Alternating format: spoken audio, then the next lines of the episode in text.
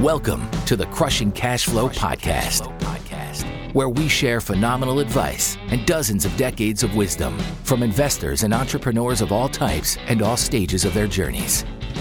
We'll cover many forms of cash flowing assets, such as real estate, stock investing, entrepreneurship, and general finance guidance. Listen in and learn from those who are crushing it out there, as well as those who have been crushed by business or their investments. Now, here's your host, Andrew Schutsky. Welcome back to another episode of Crushing Cash Flow. I'm your host, as usual, Andrew Schutsky. You may recognize our guest from our prior episode, Arn Cenedella. He's back again today to talk about flipping, find a little bit of diversity outside the multifamily space. And just in case you're living under a rock and you haven't heard of Aaron yet, or you haven't listened to the last episode, he's been around real estate for quite some time 40 plus years, ranging across sales, property management, investments, including long term holds. He's recently shifted his strategy, and I guess it's not so recent anymore, but to both active and passing investing in multifamily and has invested in well over 1,100 units to date. So, welcome back, Arn, thanks for joining once again. Yeah, great to see you again, Andrew. Looking forward to having another nice chat with you about real estate. Always a blast, man. Always a blast. So, you've been in real estate 40 plus years. When did you start flipping? I started flipping actually when I left Silicon Valley uh, because flipping a $2 million house is a lot different than flipping a $125,000 house. So uh, I started flipping uh, when I moved to Greenville, South Carolina, 2014. Um, probably my first major flip was I found an old house on an acre not far from my residence. And I knew the area and I knew the street. And um, I knew there had been a subdivision of some land just down the road. So I had an idea that this one acre could be split.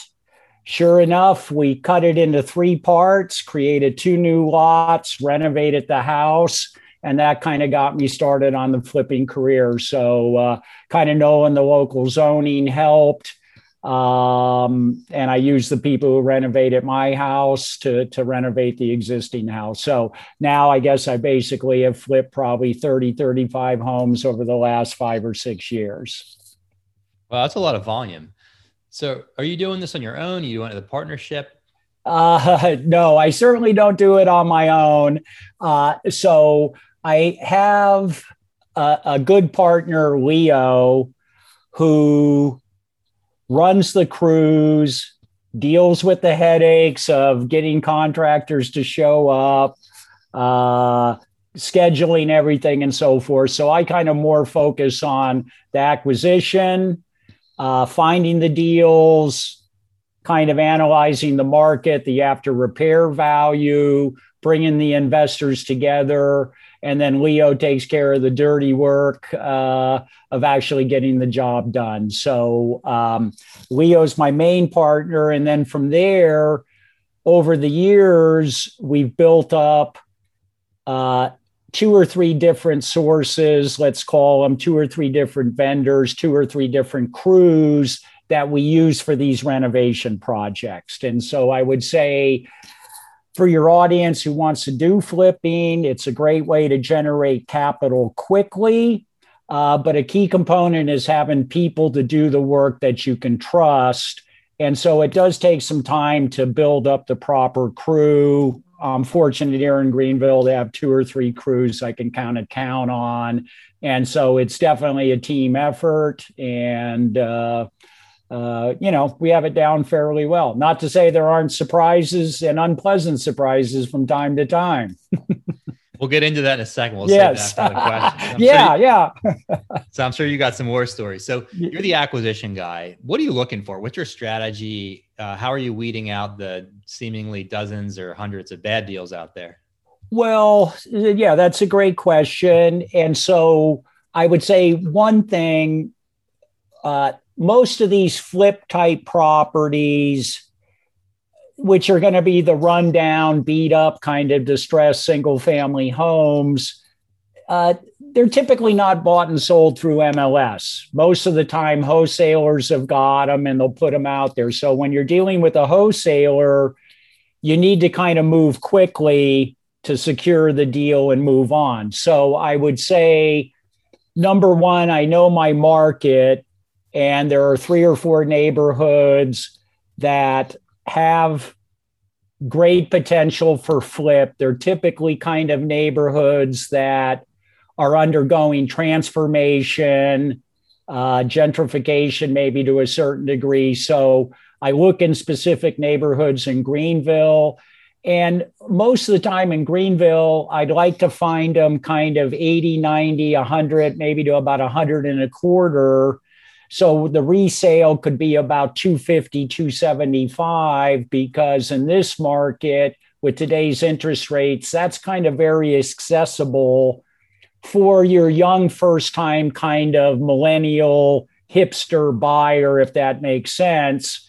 Um, and so that's what I kind of focus on. In terms of investment criteria, the one thing I probably pay the most attention to is I want my estimated profit to be roughly equivalent to the renovation cost. So it doesn't matter so much what I pay for the property or what the after repair value is. What I'm kind of looking for, if my renovation cost is 50, I'd like to make about 50,000 on the deal. So that's how I kind of evaluate. I don't do kind of a percentage. If, if it's a 100,000 renovation, I want to try to make a 100,000 profit on top of it. That makes sense because you think about from a risk perspective, the more outlay you're putting in the property, the more things that could go wrong. So you kind of want that reward to be symmetrical, right? Yes, and, and usually the the the time and, and, of course one thing with flips is you like to get them in and out is better. Uh, and of course, the more money you spend, I was talking to one investor uh, yesterday, and he basically figures he's he can spend ten thousand dollars a week on a house. So if it's a $50,000 budget, he kind of estimates it's a five week job. If it's $80,000, it's about an eight week job. And I, and I think that's a, a thing, you know, your full construction crews, you get four or five guys out there. It's about 1500, 2000 a day. Right. And then you add in materials. So, um, I kind of thought that was a cool way to think about it 10,000 per week to spend. And that kind of gives you a timeline. I mean, if that seems to work out from a rough order magnitude, it certainly simplifies creating a whole bunch of Gantt charts and spreadsheets and trying to overcomplicate the situation. So if you're if that's your rule of thumb and it's working, more power to you. Yes, yes. What about on the financing side, right? You're you're going after you know relatively lower lower value housing, so you could you have the option maybe of either using your own cash, raising cash, or financing. What are you doing there? Uh, I do all three. So you, are exactly right. Um, on some deals, I just do them by cash. Other deals, I pull investors and we all pony up cash and kind of do a joint mm-hmm. venture type thing. And then also, I've gone and borrowed money. Um, and, and two of the outfits I've used have been Lima One Capital and Finance of America. And um, you're not going to get your conventional 4% interest rate, yeah. but the interest rates are better than 10 to 12 hard money. So it's kind of blended. You might pay about 8%. Uh, and the nice thing working with those guys, they'll help finance the renovation costs too. So if you have kind of a track record, you can get 90% of the purchase price financed and almost 100% of the renovation cost. So I do all three, just kind of depending on um, what the project is. I, uh, at one point, did a five house flip in downtown Greenville. And basically, I raised about a million bucks cash to do that. So we didn't borrow any money. I think I had 13 investors, and the project came out great.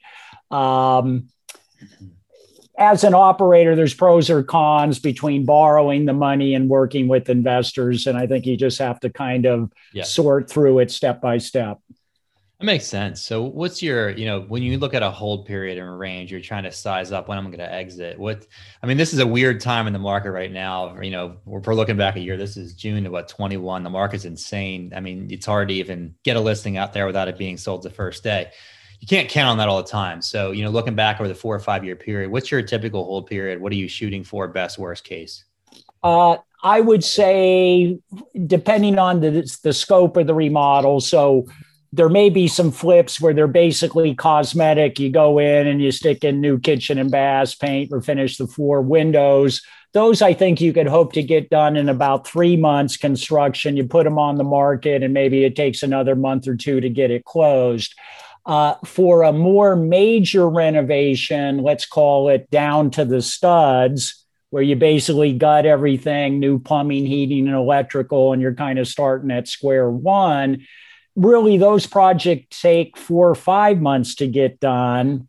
And then you're kind of looking more at about a six, seven, eight month hold. Um, I'm blessed to be in Greenville because the market's very strong. I actually put a flip on the market Thursday night, but I didn't get pictures posted till Saturday morning and what's it today? Tuesday. I've already got three offers on it, something priced at 339. So um I guess so one, I think if you're doing flips, if you can kind of price it where it's accessible to those first time home buyers, because if you look at today's rates, somebody could buy a $250,000 house for maybe total payment 12 1300 a month with with 3% down.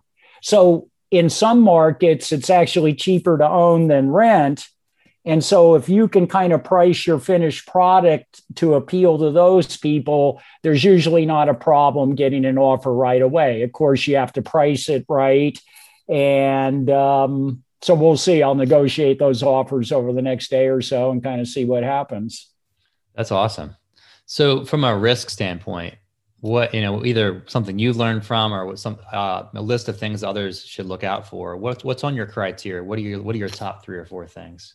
Well, so okay, so what I would say is if you can't handle unpleasant surprises, if you can't deal with problems, you probably don't want to be flipping houses um, because generally the, the houses you're buying are run down, they may be abandoned.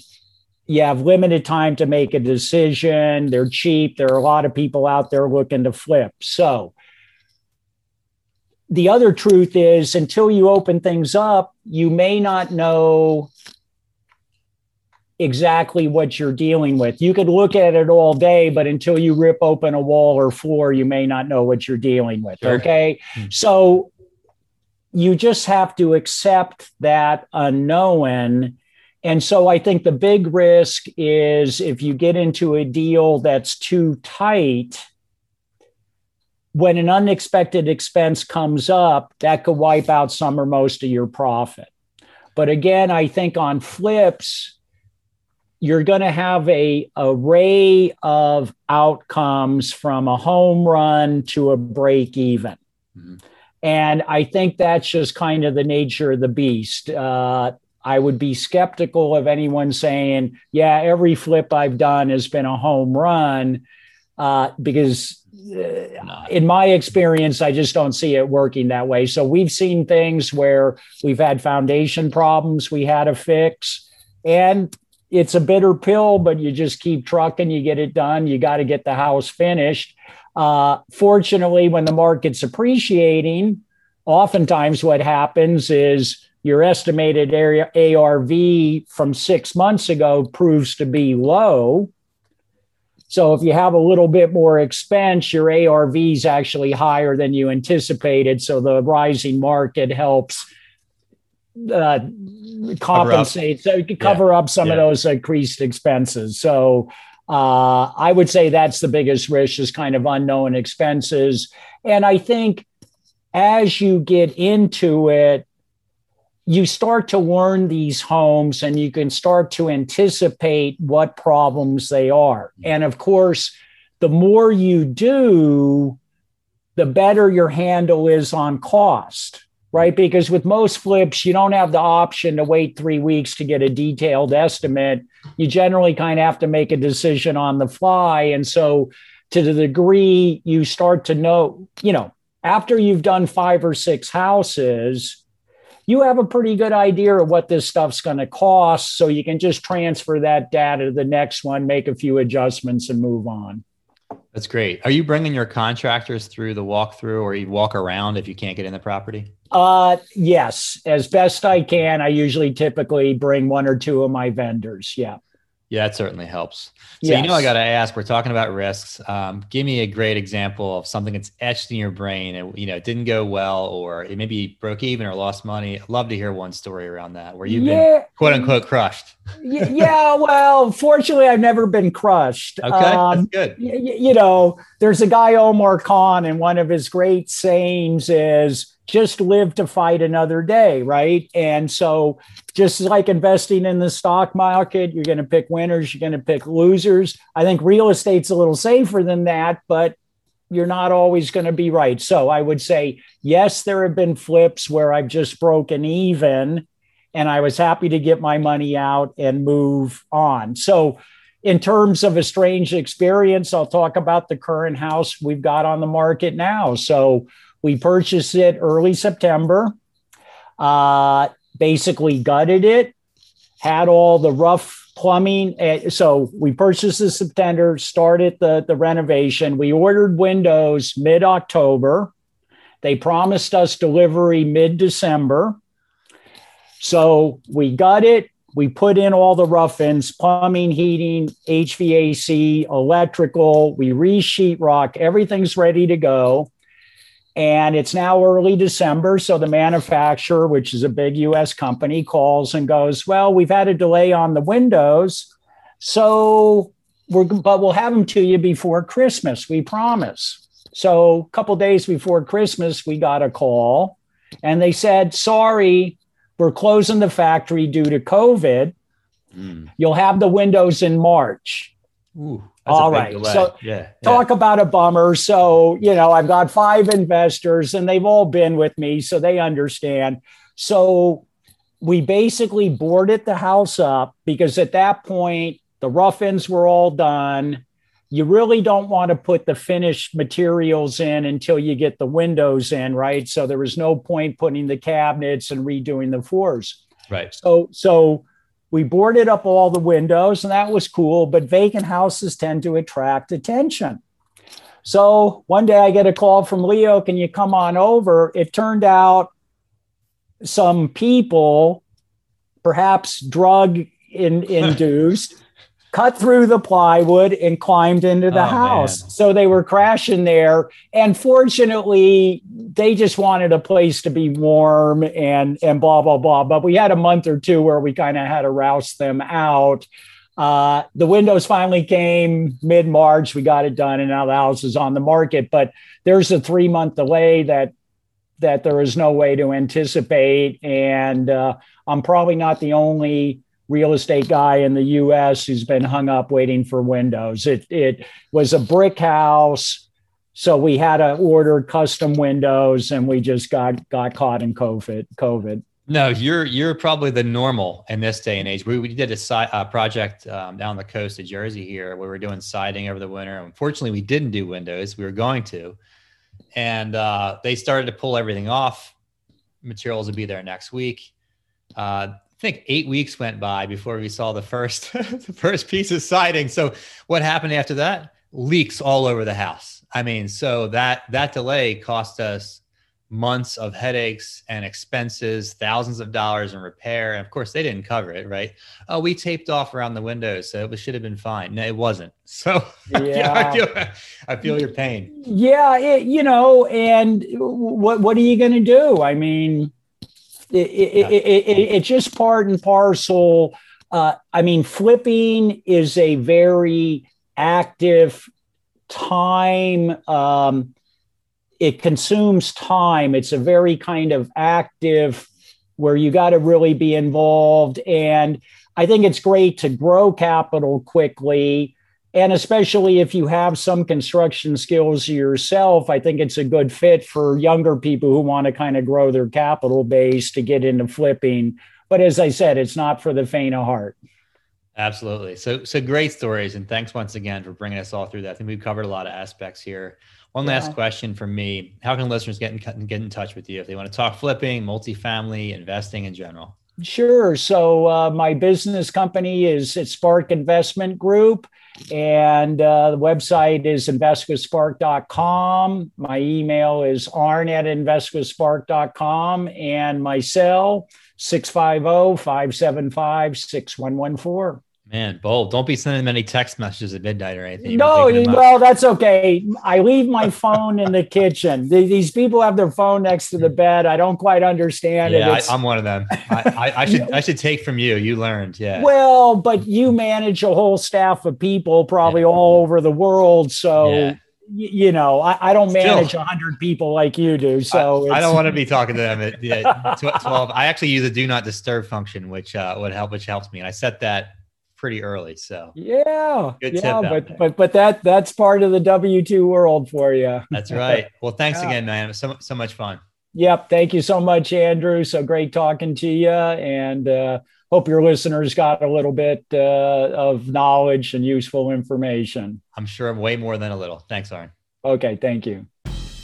Thanks for listening in with us for another episode of the Crushing Cash Flow Podcast.